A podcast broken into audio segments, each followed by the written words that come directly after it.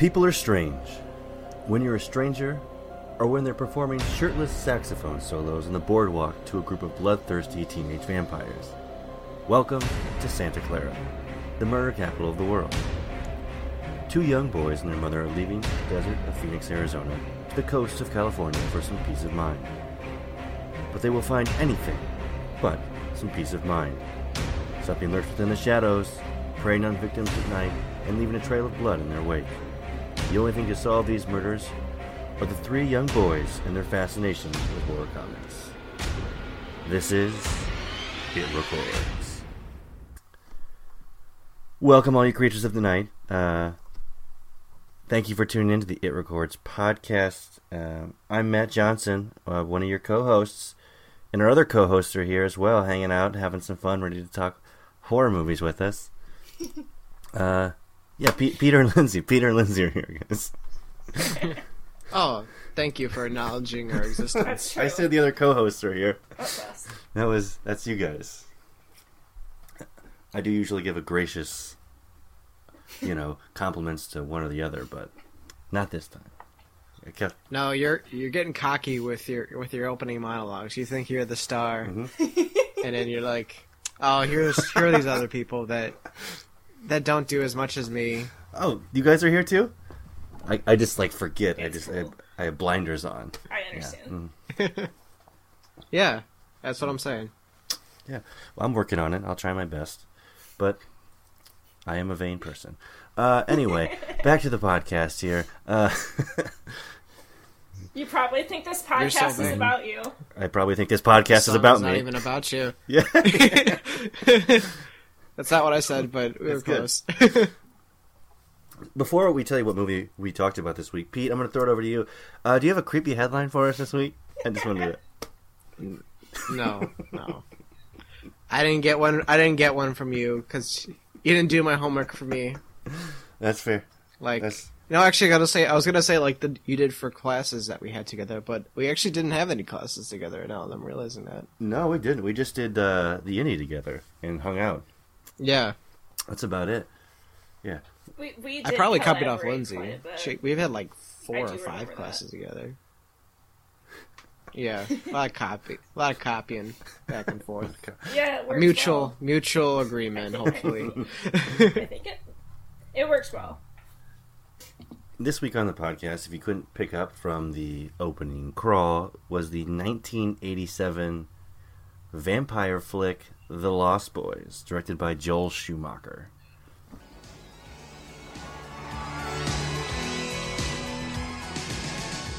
Michael and Sam have just moved to Santa Carla, California. They're about to discover its secret. Notice anything unusual about Santa Carla yet? No. It's a pretty cool place. If you're a Martian. Or a vampire? So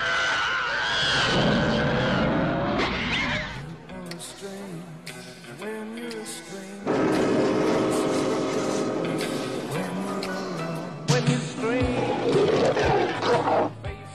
are you? The flying nun?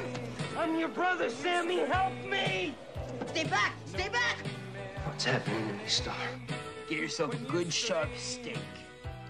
Drive it right through his heart. You're a vampire, Michael. My own brother, a damn blood-sucking vampire. Oh, you wait till mom finds out, buddy. When a vampire buys it, it's never a pretty sight. Michael, they're coming! Oh, shit!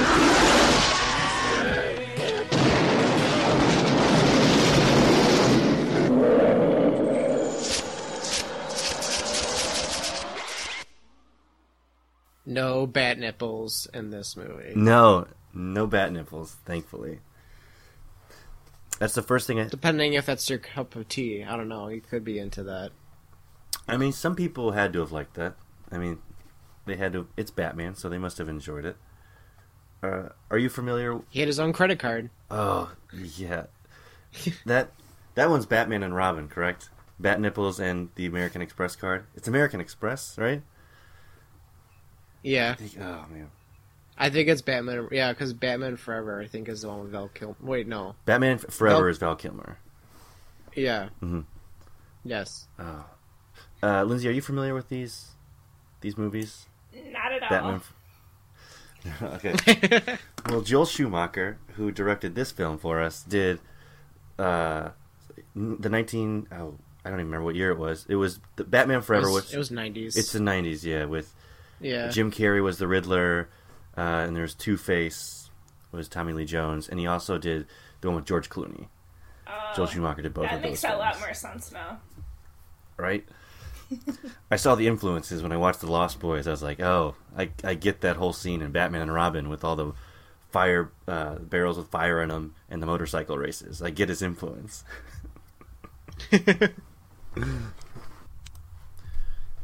I I think most people. I gave a synopsis kind of in the beginning, but if you don't even know what The Lost Boys is, and you're listening to this podcast, it it essentially is two two brothers. They go to a town in California known as Santa Carla with their mother to go live with their grandfather. And Santa Carla is the murder, murder capital of the world. And s- soon enough, they uh, they find themselves with a gang of vampires real quick. There's a bunch of murders going on in the town, and looks like some lost children. I got that from all the, the milk cartons and from the bulletin boards. But they run into vampires, and that's our that's our movie. and one of them is Kiefer Sutherland. That is true. David, the one of the main vampires. Is this one of his first films? I, I was- think. I thought I thought David was not not the vamp was not the Yeah, head but we vampire. think he's the head vampire. That was that was the brother. That was the big brother. Correct. Yes, he wasn't the head vampire, but we're led to believe that throughout Um, most of the I film. think Mhm. as far as Kiefer Oh, Sutherland, gotcha. I think he was like right hot off Stand by Me when he started uh, when he accepted this role. Which, I mean, he's not quite as sinister in uh, Stand by Me, but the characters are very similar in terms of uh, personality and you know abrasiveness and like being like you know the villain. So uh, I think it's uh, pretty clear he carries that kind of role very well, as we see in that movie and in, in The Lost Boys. So yeah, I think he was just starting out, though. I want to say. Yeah, that's right. I forgot about Stand by Me. I forgot he's in that. Is he a brother in that one to one of the characters? No, he's he's the bully. He's the bully. He's the bully that has the knife. Okay. Yeah. Man. Okay, that makes sense. He pretty much threatened to kill one of them. Actually, he Yeah. did. He did. He literally threatened to kill one of the kids. Yeah, I feel like that movie's a lot more adult than like I feel like it's advertised as, or when people look at that movie. Yeah. sometimes a very adult film with Yeah. just kids Yeah. in it. That is like my all-time favorite movie. I will say. Oh, really? hmm Stand. It is really good. Yeah, Yeah. It is a really good movie. Yeah, and also from that movie, in this film is Corey Feldman. Um, Yes. How could we forget? I love the fact that this is like the first of I think about seven movies that the two Coreys from the '80s do together, and it's one of their best ones, I think. But we can talk more about that later. I don't know. License to Drive is pretty good. License to Drive is so close to my heart. There were a few moments in this movie that I thought of License to Drive, but uh, we got some car, you know, yeah, action scenes here. But yeah, that's crazy to think this was yeah the first one of the the what the two Coreys, I guess is what they Yeah. were referred to as. we also have uh, Bill from Bill and Ted's Excellent Adventure and the Vampire Gang. That's right. That's right. Marco is Marco. that- Oh, okay. I didn't know his name. I just called him Bill. Um, yeah, I think people would, will recognize Bill better than Marco, but yeah, Yeah, that was Vampire. the Man. guy with with the great hair. You mean with the best hair. Well, that beautiful mullet? well, they all had beautiful hair. All, everybody in this movie had beautiful '80s hair. I think his blonde, luscious mullet with this crazy outfit It stood out, you know, more than some of the others. is something to strive for in life. yeah, they all really had. Maybe it was the '80s. I didn't grow up in the '80s, but it seemed like this whole Santa Carla town dressed kind of extravagantly. Just it was. It seemed like they were all outsiders in this town. It was to normal society. Everyone was in the punk scene or some shit. Yeah, yeah. Everybody was like into the, punk and like Billy Idol, like Kiefer Sutherland's character definitely looked like Billy Yeah. Idol. Like, yeah. That's a very fair comparison. There was like no preppy like pe- like no none of those classic preppy people of the '80s in this movie. At least not that I remember. No, I don't think so. And I was kind of maybe looking for that as like the first vampire victims. But You would think. yeah, but it wasn't and there was like a rival I felt like it was going to be like a rival vampire gang that they were killing off. Do you guys know that those people I'm talking about like they seemed like they were also in a similar uh, dress as our vampire Lost Boys. Um, and they got in the fight at the merry-go-round at the beginning. Oh, okay. like that that kind of never grew into anything but i thought that was going to be like a rival vampire gang That'd be That's true. cool.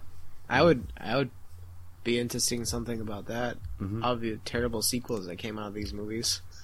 Yeah, so I heard. have not seen them it, the sequels i believe were there's two i don't know if they're official sequels but there's two that were went straight to dvd were produced by Yeah. corey feldman Which tells you pretty much everything you need to know if it's uh, direct, you know, to video and Corey Feldman. So Mhm. He, he's a good guy, great actor, not a producer. yeah, yeah and it came out i think 20 years or so roughly 20 years after the original lost boys so it was like um, it was pushing the 2000s if not like 2006 or 7 by the time the second lost boys came out With like Windy, Windows 3D Movie Maker graphics. Yeah. It was much gorier. And Kiefer Sutherland's brother played. oh, a that's vampire. right. Like his actual brother? Yeah, Angus Sutherland, I believe it was. He's one of the vampires. what? I'm not joking. Yeah. So, how I feel like I know I'm jumping around a lot, but uh, I'm trying to keep it on. But it seems like everything in this movie like really leads up to like a great finale, and like everything else is like not really any plot. It's just like crazy things that are 80s, and you're like, oh, that's so cool. Like that movie's a lot of that. like I don't get me wrong, I like this movie. I think it's great, but just like no plot, 80s music. Here's some cool things to look at, and here's a cool finale. Okay, I see where you're going. Yeah, I agree with that. Where the third act, like the uh, the fi- the the real big climax, where there's it's the vampires versus non-vampires. Very very action action packed, but before that, yeah, it does seem like the plot isn't really. It's not really fully developed, except that we need to make one of the brothers interact with the vampires, become a vampire, and somehow get to this finale. Right. So But- we got. Go on. Sorry. Oh no, that was essentially it. Yeah. So, yeah, so that leads to the older brother. There's two brothers, Sam, Corey Haim, and then Michael, Jason Patric. Uh, he falls in with the wrong crowd, you know, because it all starts with like him seeing Jami Gertz, or her character's name is Star, from afar, and that's kind of what like lures him into this wrong crowd. And uh, apparently, you know, but we don't know this at the time, but you know, uh, vampires seem to be a rampant problem in this town, and that, that leads Sam to uh, leading leads Sam to finding the the Frog Brothers. In Yeah. the comic store, their names are Edgar and Alan. Um, they seem to have all the vampire knowledge in this town, so they bond over their affinity for comic books, which you know leads to greater things. But yeah, I would agree uh, with the statement that you know this all like it's kind of a slower build to like this great you know like fantastic finale, which I think they delivered very well on. You know, I think it lives up to all of that build up. But yeah, Yeah. Yeah. I think they. Before I make this point, uh, you mentioned that uh, Jason Patric is that the actor's name, correct? To is Michael. Alright. He gets lured by Star because he sees her in the crowd. Um, could you explain where he's at that he sees her? Because that scene blew my mind. It was one of the best scenes in the movie. okay. Am I remembering this wrong? Are they at the boardwalk or like a concert is happening or That's cor- that's correct. And what artist would you say is playing during said concert? Oh my god. It, it's a shirtless man with a saxophone, which just rocking out at this boardwalk, and everybody is loving it. Like everybody's drinking, everybody's dancing, and it's just one guy up there with his saxophone with suspenders on, correct? In a ponytail. It it was very 80s for me, and I I loved it. I loved that scene so much. If there isn't a saxophone solo, then it just might as well not be an 80s movie. That's true. That's fair. that is so true. I wonder how that even like became a thing. They're like, you know what 80s music music needs? More saxophone solos. We get more sax in here. Yeah, we need some sax on this track. get that uh I'm even forgetting the most famous one of those guys. From what this movie? The the, the famous saxophone player. Uh, You're probably thinking of Rob Lowe and St. Elmo's Fire. mhm. Also directed by Joel Schumacher. Also directed by Joel Schumacher. No, I'm not. I don't know what I'm thinking of. Are you thinking of former President Bill Clinton? he was known Not for him. I saxophoning. remembered his name. He That's was. a strong contender. Are you thinking of Bruce Springsteen's uh, saxophonist? Are you thinking of Kenny G, the famous clarinetist? That's, Is yes, he that's what I'm clarinetist? He could be the saxophone. I thought he played a Clarinet. clarinet. I'm gonna look that up. I'm gonna look up. Oh, I what think he did. is saxophone. I'm picturing Fred Armisen making fun of him on SNL. I. He's a Okay. saxophonist. Kenny It's G. confirmed. Yeah, the I curls. just looked it up. Yeah. Yeah, he's got some great curls. Well, since we're speaking about music, what did you guys think? This soundtrack, I feel like, is fairly iconic from this movie. Mhm. I like that uh one of the first opening songs with uh you know people are strange. I thought it was very fitting for you know what's going on. That's probably what stood out the most to me. I don't really remember anything else, but Yeah, yeah that's I like that. I love that too because I'm a I'm a big Doors fan, and that's an original Doors song, but it was covered for this movie. Someone covered it. Okay. Yeah, you hippie. I'll say it on on record. Yeah, I love the Doors and Jim Morrison. Good music. Uh, no, th- there was some trivia about that where, it, well, we we see the the vampire's cave. There's the Jim Morrison poster in there as well. Hang, he's hanging up in their cave, Jim Morrison, and Michael looks like Jim Morrison. He's got those leather jackets on. He puts those shades on. He's got the same hairdo. And I was really trying to pick up on the symbolism of why there was so much Jim Morrison in this movie. So many hints to Jim yeah, I Morrison. think that was all intentional. Maybe they wanted him to be in this movie. Well, the only connection I can make, well, he died at like 27. I know. Yeah, I know. It- It's Right. impossible, but So, maybe he, he- like Joel Schumacher's like, man, I wish he was still yeah, alive. he'd be perfect for this movie. We'll get Jason Patric to look like him. Get Yeah. him instead. It, it, it could have been, all, all I'm thinking is he, he died young and was immortalized, really, in that 27 year old self. Is the idea of the Lost Boys, all these teenagers are roughly like, I feel like maybe teenagers or early 20s we're supposed to take and are stuck in that age forever, kind of like the Lost Boys and Peter Pan. Hint, hint, it's kind of a metaphor Right, from right. the Lost Yeah. Boys from that movie or book. So maybe that was the connection, is all I could really draw. On the soundtrack as a whole, I unironically listened to Cry Little Sister like three times today. So Thank you Isn't this- honest. Isn't this Joel Schumacher's first movie too? Sorry to sidetrack here. he did, I believe, St. Elmo's Fire is before this. Like, Yeah, it's it a- was a couple years Yeah. before, I think. it is one of his first movies, though. Yeah, he, he- was like relatively new to the scene, I want to say. he was mainly known before this as like a music video director is what he did which i read a lot of the musicians who did tracks for the the soundtrack, and there's fairly famous people on there, especially at the time. He agreed to make music videos for them after the, after the movie. So if they made a song for the movie, he would then direct the music video for them, and he did. That's a pretty sweet deal. Yeah. He did three movies before The Lost Boys: The Incredible Shrinking Woman, Okay. DC Cab, Great film. and Saint Elmo's Fire. Rob Lowe in St. Elmo's Fire is a poster in this movie. Yes. Notice that. Have you seen DC Cab? No, I was just, I was just razzing. I've ne- I actually never heard of it. Yeah. Well, you want to know who's in it? Sure. That's great. Mr. T. Mr. T.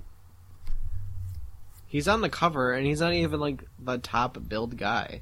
They got Adam Baldwin, not the best Baldwin, but they got one of them. which is of course Steven. They got Gary Busey's in this movie, so they got a cast. That's for sure. Mm-hmm. Yeah, interesting. Anyways, off topic again. Oh no, that's fine. This movie's just so dense with like it's been out for thirty years and trying to pinpoint every little piece of of this movie and make sure we talk about that the main points. I think it's like it. It might be one of my favorite like vampire movie. Uh-huh. Uh, I remember talking about this like very early on with when we did uh, Fright Night. Fright Night's another good one. Our our very first episode, we talked about other. I think we talked about other vampire movies. I'm pretty sure. And Lost Boys was like one of my earliest ones I watched because it was like, uh, it was like I watched it when Twilight was out, and I obviously didn't like Twilight, as I was into actual horror movies. um, but if you like it, that's fine. I don't really care anymore. I'm an adult. I could grow past that, but I just like thought this movie was actually cool because it like had gore and like I don't know, it had cool music. Yeah. And it was like angsty. All the all the right formula for someone who's 18. That's what I was thinking. Um, yeah, when I was kind of doing my research on the movie, there was, I think he was a critic. I don't remember his name, but he kind of just wrote about, you know, the influence that this movie had and kind of, you know, the shift in how vampires were seen in the media, you know, and um, I mean, this was like toward the late 80s, so you know, you start seeing them get more prevalent with uh, Buffy the Vampire Slayer coming out around the next decade, and there was Interview with a Vampire as well. And I mean, now, you know, these days we've got the Twilight, and we've got the Vampire Diaries and stuff like that. But, um, yeah, so I think it was around this time that vampires kind of like, it was cool, you know, and like people wanted to start seeing more of that. I think this even brings up like another old conversation we had back to the Fright Night episode, um, where how like vampires were really stale at that time, and like Fright Night was a later '80s movie, right? Uh, I believe, and uh, I'll check real quick. No, Fright Night was eighty five, and Lost Boys was eighty seven. I love Fright oh, Night. so so it was before. It was even before this one. Okay. yeah, less than two I, years. I actually, it's really funny that you say those because those were the years I had in my head, and I had them flipped for the movies. oh, really? Yeah, I thought Lost Boys was 83. I thought that was first, and I thought Fright Night was 87, and it was afterwards. That's really weird. Yeah, and along those same lines, I mean, they came out kind of similar, similar time frames. I mean, less than a year apart. Uh, what's the word I'm looking for here? I think Lost Boys did it better, but Fright Night started this trend. Is the idea of the vampire? They look like a normal person most of the time, and then when they're gonna feed or something, they look like a monster. Like their face totally contorts, and Fright Night does that quite a bit, almost exaggerate, exaggeratingly so, with the makeup. And Lost Boys does that as well, where you only really see like their teeth and like their pupils change when they're feeding, and otherwise they look like a normal person all the time. Which these two movies, and actually Joss Whedon, who did Buffy, the vampire credits this movie Lost Boys as the reason he chose to make the vampires appear the way they did in the show. The way that they look like normal teenagers most of the time, and then he makes them look like crazy monsters. Yeah, it is very like Lost Boys. I can definitely see that. For sure. Who did you say is your favorite character in the movie? Just you just like, I feel like uh, is the main character David, like the main brother That's Michael. Wait, Michael? That's I don't know why I said you don't remember his name's Michael? It's it said David is Kiefer. it said 118 times in the film. It's true. They do they do I say a lot. There's 98 minutes I- to this my film point is- and 118 Michaels. More more than one Michael a minute. That's true. What I'm saying is, is that he's very forgettable, no matter how many times you say his name. like I, I find his character like just really like lame. I don't know. He's just like I'm gonna sleep all day and party all night. The Frog Brothers? Is that yours? the Froggy, the Froggy Boy? Edgar Probably. and Alan. I can't get over that. But it makes sense. There's- It's a nice nod to the, you know, Edgar Allan Poe wrote a lot of Mhm. horror, so that was obviously intentional. but Yeah. Probably say Edgar is my favorite. I love Corey Feldman. I think Corey Feldman takes himself way too seriously in this movie, but I enjoy watching that, so it's gotta be him for me. Yeah, well, he was told what that he was supposed to watch a bunch of Chuck Norris and Sylvester Stallone movies. You guys read that? And, Mm, yeah, to like try to be like yeah, them. and that's the character he was supposed to play. Yeah, okay, but I didn't really see it fitting, fitting in this movie. That's why. a- that's why he's wearing the bandana like Rambo. Mm. It all makes Yeah. sense now. That's that's crazy. I agree with Lindsay though that I think Corey Feldman was great as Ed, he's Edgar, right? Edgar Frog. Okay. yeah.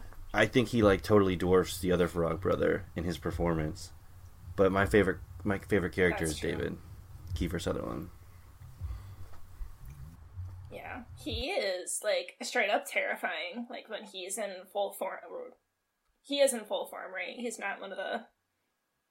I guess that's something important to say is that uh, when they, uh, you know, for Michael in this instance, um, and Star has this uh, situation as well. They're all half vampire until they make their first kill. So uh, that being said, uh, yeah, I believe David is fully fledged. Correct.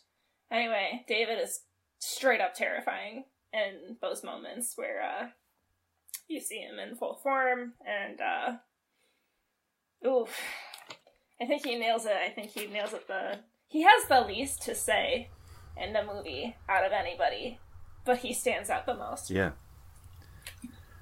in the best way possible. He's brooding. He's, He's brooding, brooding. That's why. he is like yeah, brooding and a very commanding presence, I think. Like even when he doesn't say anything when they're down in their little lair or whatever it is and Michael's there for the first time, it's just the way he like eyes Michael and like just says simple lines where it just seems terrifying even though it's just like, Here, would you like some rice? It just seems like he's lying to him. I don't know why, and I think he's meant to and he portrays that very well. And who mm-hmm. spoilers, who who didn't get a little sad when David was was antlered, staked by the antlers? Come on. Cry little sister comes on. I mean, Thou Shall not cry. I mean, that wasn't sad. Definitely wasn't sad. I mean, Kiefer Sutherland definitely knows he's like the best actor in the movie. I think that's what it is. He just he's like, I'm gonna be on this movie on the t. I'm gonna be on a TV show on this one big network one day. I'm gonna kick fucking ass. But right now, I'm gonna kick fucking ass as this vampire. Yeah. Rest in peace, Dave. Dave. First name basis is Dave. Yeah, you're really upset about this loss of character when he was a bad guy. He was trying to kill kids. Was he trying? Was he killing kids? Well, he was killing people. That's no lie. he was killing people. But he was just a lost boy. He seems like a man at this point. I don't know. He's been around a while. yeah, he's been around the block. Well, about an inter- interesting point about that.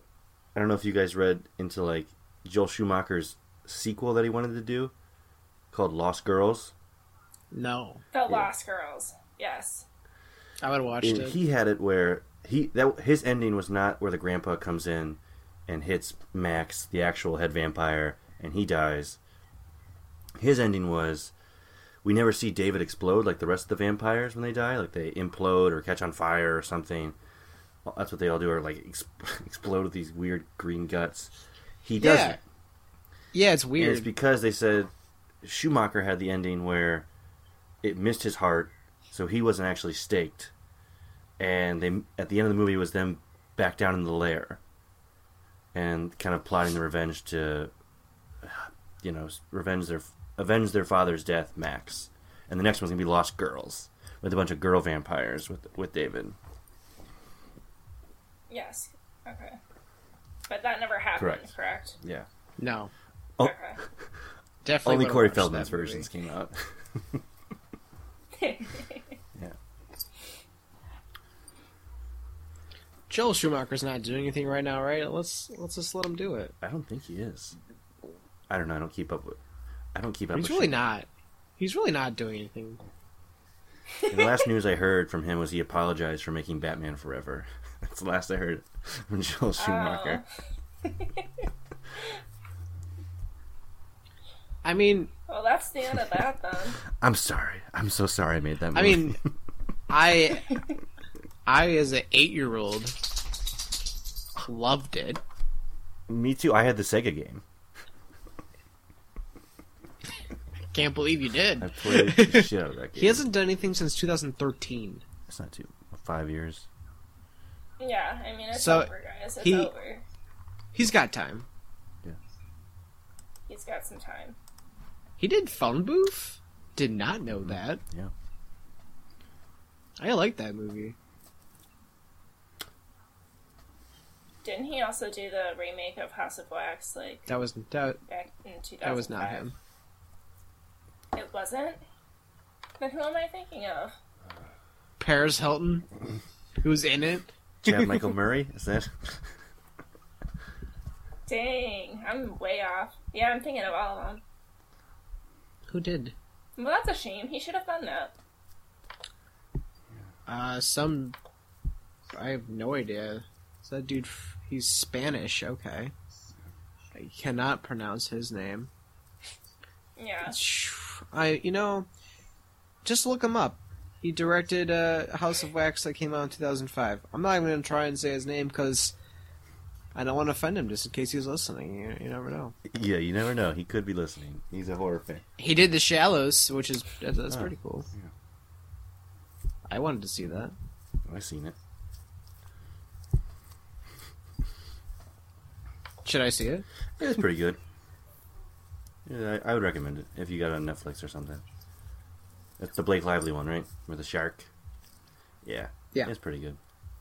Uh, So, guys, can we talk about Max? yes, I had to think who Max was for a second. I thought of the dog from The Grinch. So, Max Headroom? Yeah, let's talk about him. Way before my time. Don't even know why I knew his name. I just remember guess Max is as forgettable as Michael. All these characters, I guess, are forget- forgettable. That's kind of true.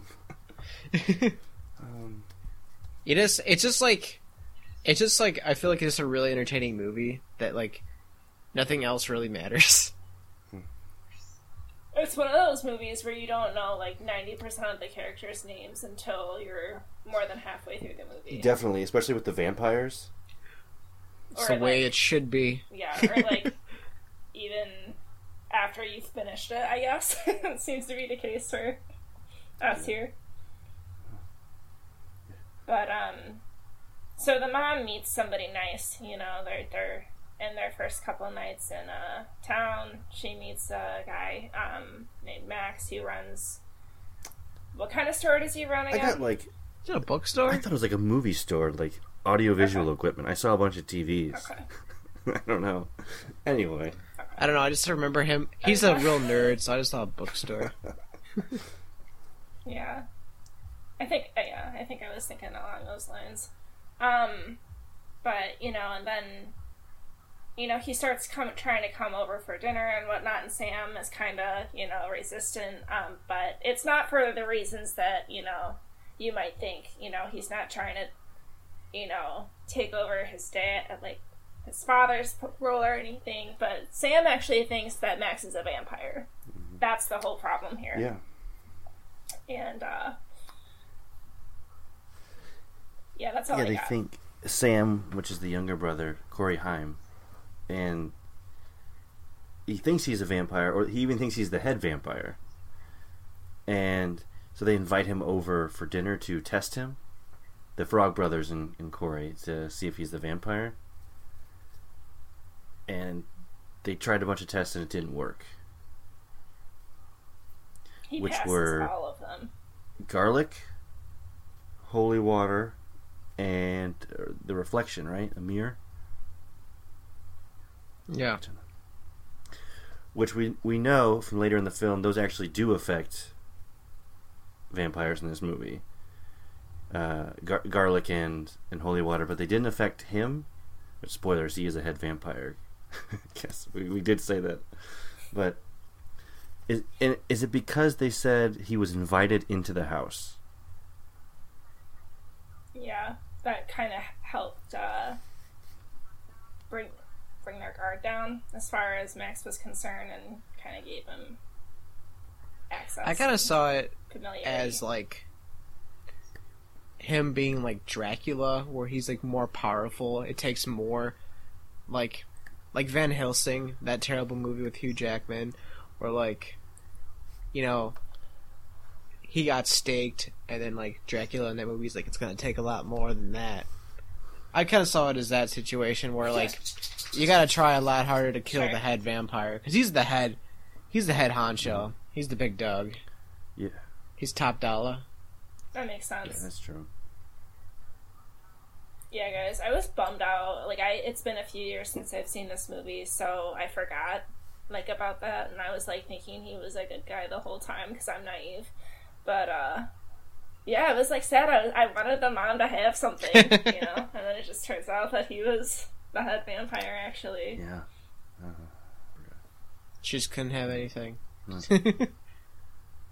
She was so nice too. She was very patient with like everything going on. Like one of her sons was turned into half a vampire, like, and she was just like, you know, I like how he like wears like shades, and he's like fine in the daytime, like he's like he's hungover. Yeah. Well, he's half vamp. He doesn't get burnt yet by the sun, like David does. He gets That's true. I just got like, like like he's like he's just been partying all day. He's like yeah. hmm always looks so hungover and tired. That was one of the, the things I was going to say when you were talking about Lucy, which is the mother in this movie, and, and Max. They have the love interest, and they don't work out because he's a head vampire. he becomes a head vampire. is the reason why. But it, it, they almost could have because Max offers it to her. He goes, "These are my these are my boys, and I want you to be part of this family." So he's gonna like make her a vampire. He extends that, but she doesn't want it. I was doing some reading, and like one of the themes they said that resonated with people in this movie is the idea of like the family during this time. Like the idea of the nuclear family was meant to be, they saw it as shattering during the '80s and divorce and everything, and that was like bad. Yeah. And this movie kind of like embraces that that culture, where the mother is divorced from Michael's and Sam's father, and the i- they're seen as the good people, and the bad people are actually these this family of the Lost Boys and Max who like wanna you could come with us, the mother and the father, and we'll all work together, but they're seen as like the evil people and the family that actually is The evil stepfather. yeah. It kind of flips it on its head and kind of just embraces that you know it's fine that you don't you don't have to marry a vampire to to bring this family together.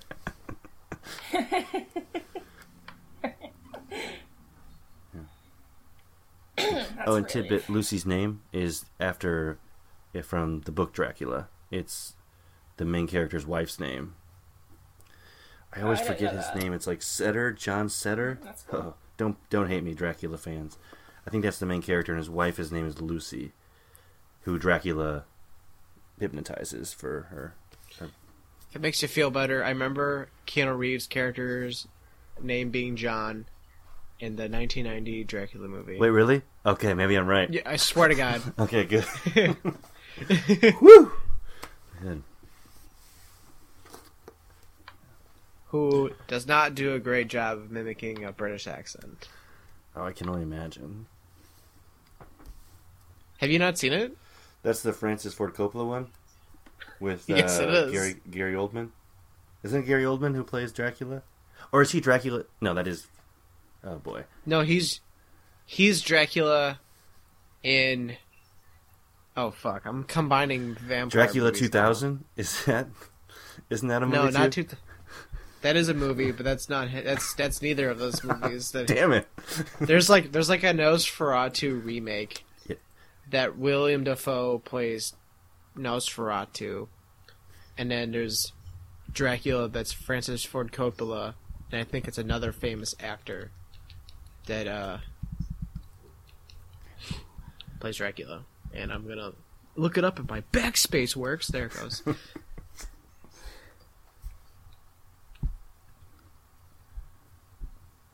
It is Gary. It's Gary Oldman. So I was thinking. Oh, I was thinking of William Dafoe. That's who I was thinking of. For Nosferatu. who pl- for Nosferatu, yeah. And in Dracula 2000, I don't know what the hell that is, but I know it's not that. Dracula 2000. Let's see what the hell that is. It came out in 2000, so that's good marketing right there.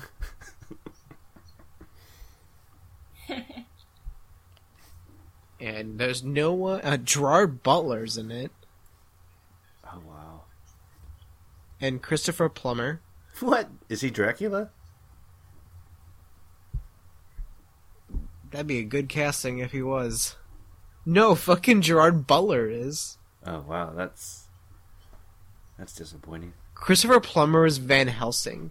Okay, well, why would you make Van Helsing older than? Dra- I don't. I guess it doesn't matter, but there's the immortality thing. He's an age. He's an aging Van Helsing. Oh, okay. He's like the cop at the end of his line, get ready to retire. Yeah, I've killed so many vampires in my life. two days away from retirement. Turning in my stakes. Um, His crossbow. but I loved the the last third of this movie. That's where the movie really shines, and like everything else before is just like fun and great, but like it really comes into like a movie that has like a plot. And like it's like oh everything that was talked about before is actually coming back into place. Like they're trying, they're like trying out different ways of killing the vampires. It's a very very gruesome, like kind of strategic fight in like home invasion war- warfare. Yeah. I don't know. It's awesome. That's all I have to say. yeah, and I guess when we talk about like how they kill these vampires, they do kind of follow the lore of what vampires, what we know of vampire lore, where one one vampire dies in a, a bathtub full of holy water and garlic, which then sets off the entire plumbing in the house to just like explode and shake, where every sink and toilet and pipe is just bursting. Adding insult to injury. Yeah, and then you get the classic "Death by Stereo," which is a great line from this movie. That's probably one of my favorites. And then, oh, and, and then Kiefer in that in that same that same scene gets you know kind of flown flown into the the deer antlers, and we think he dies. But I thought that was an interesting room. The first time I saw that room, which is where the, the grandfather does his taxidermy, He he's a taxidermist. So there's a bunch of like antlers and you know animals in there, and it's got this like red light. My first thought when I saw that room was Texas Chainsaw Massacre, but then Michael utters that line like right away as they see it. Ooh. He's like talking about the Texas Chainsaw Massacre. Like, okay, good. That was intentional. Good, good, good.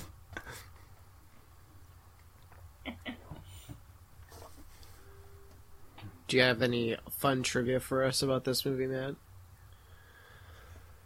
Yeah, one we didn't we didn't really touch on was the original director was Richard Donner was going to do this movie, and it was a The complete. guy who did the guy who did Superman, Did he do with Superman? the Christopher The Reeve old- one.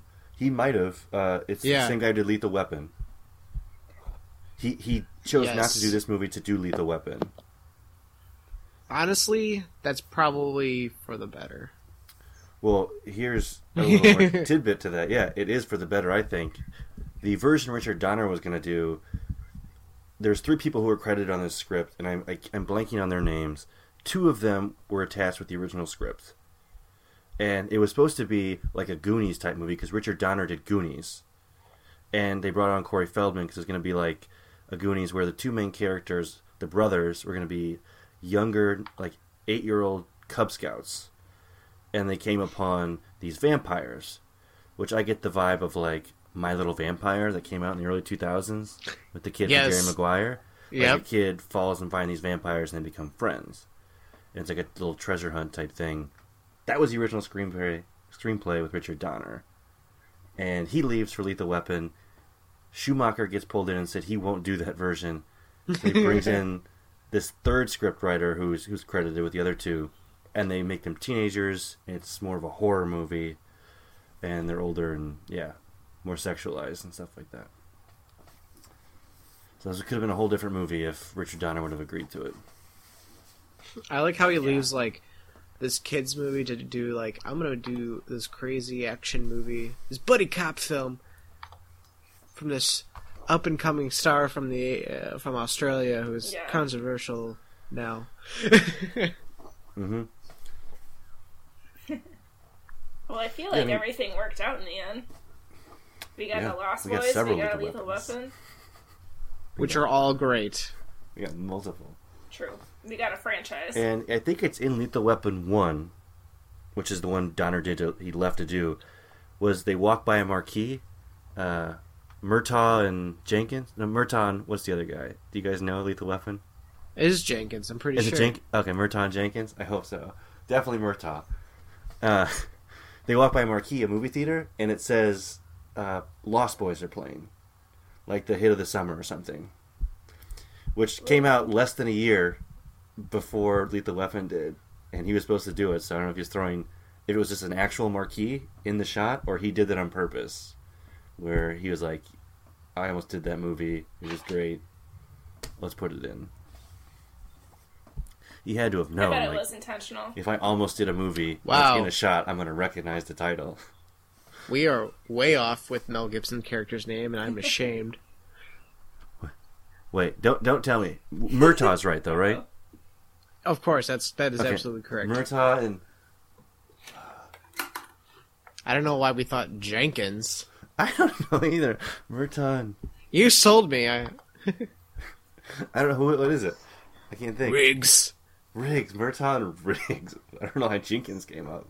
It just sounds like a cop name. It does. Jenkins. Jenkins, give me your badge. And that sounds good with any name. Right?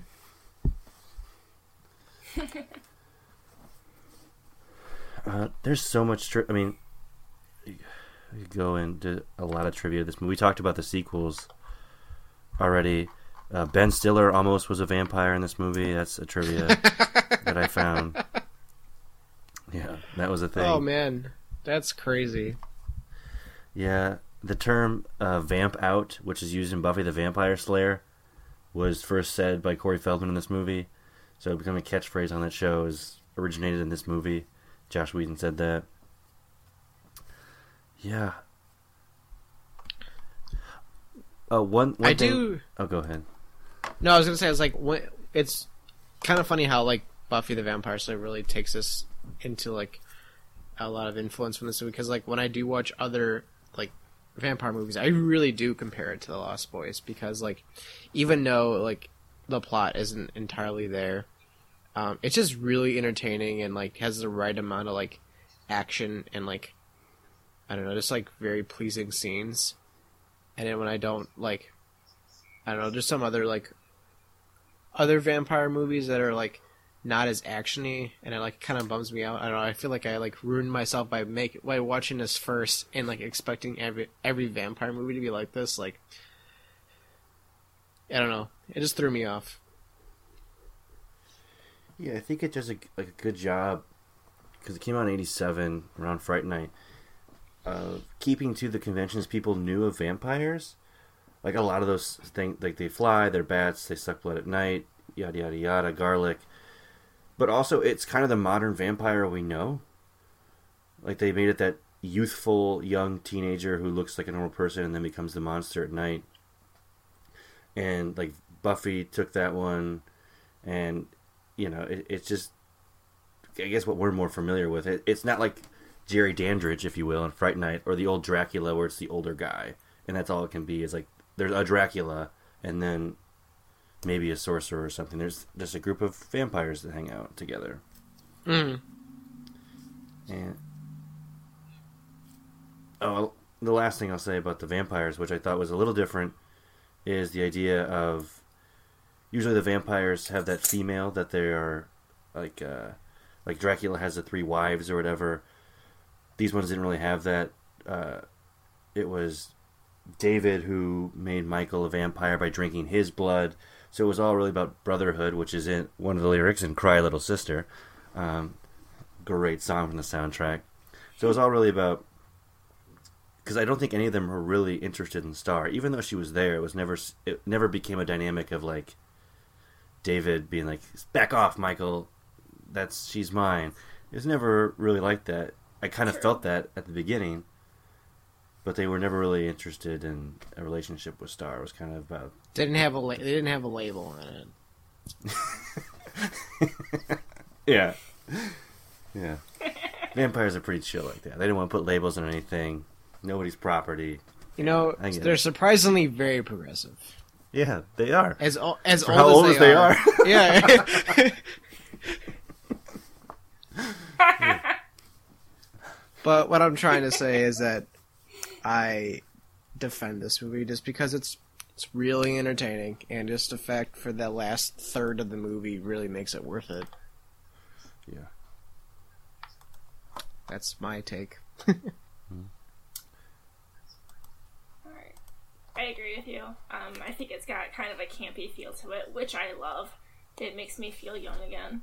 Um, Kiefer Sutherland, again, I have to say he stands out for in this for me probably the most. And um, I, I love the whole cast, though. I love the story. I love the reference, you know, to Peter Pan. Um, and it's a lot of fun. I really enjoy this movie, so I would also defend it wholeheartedly.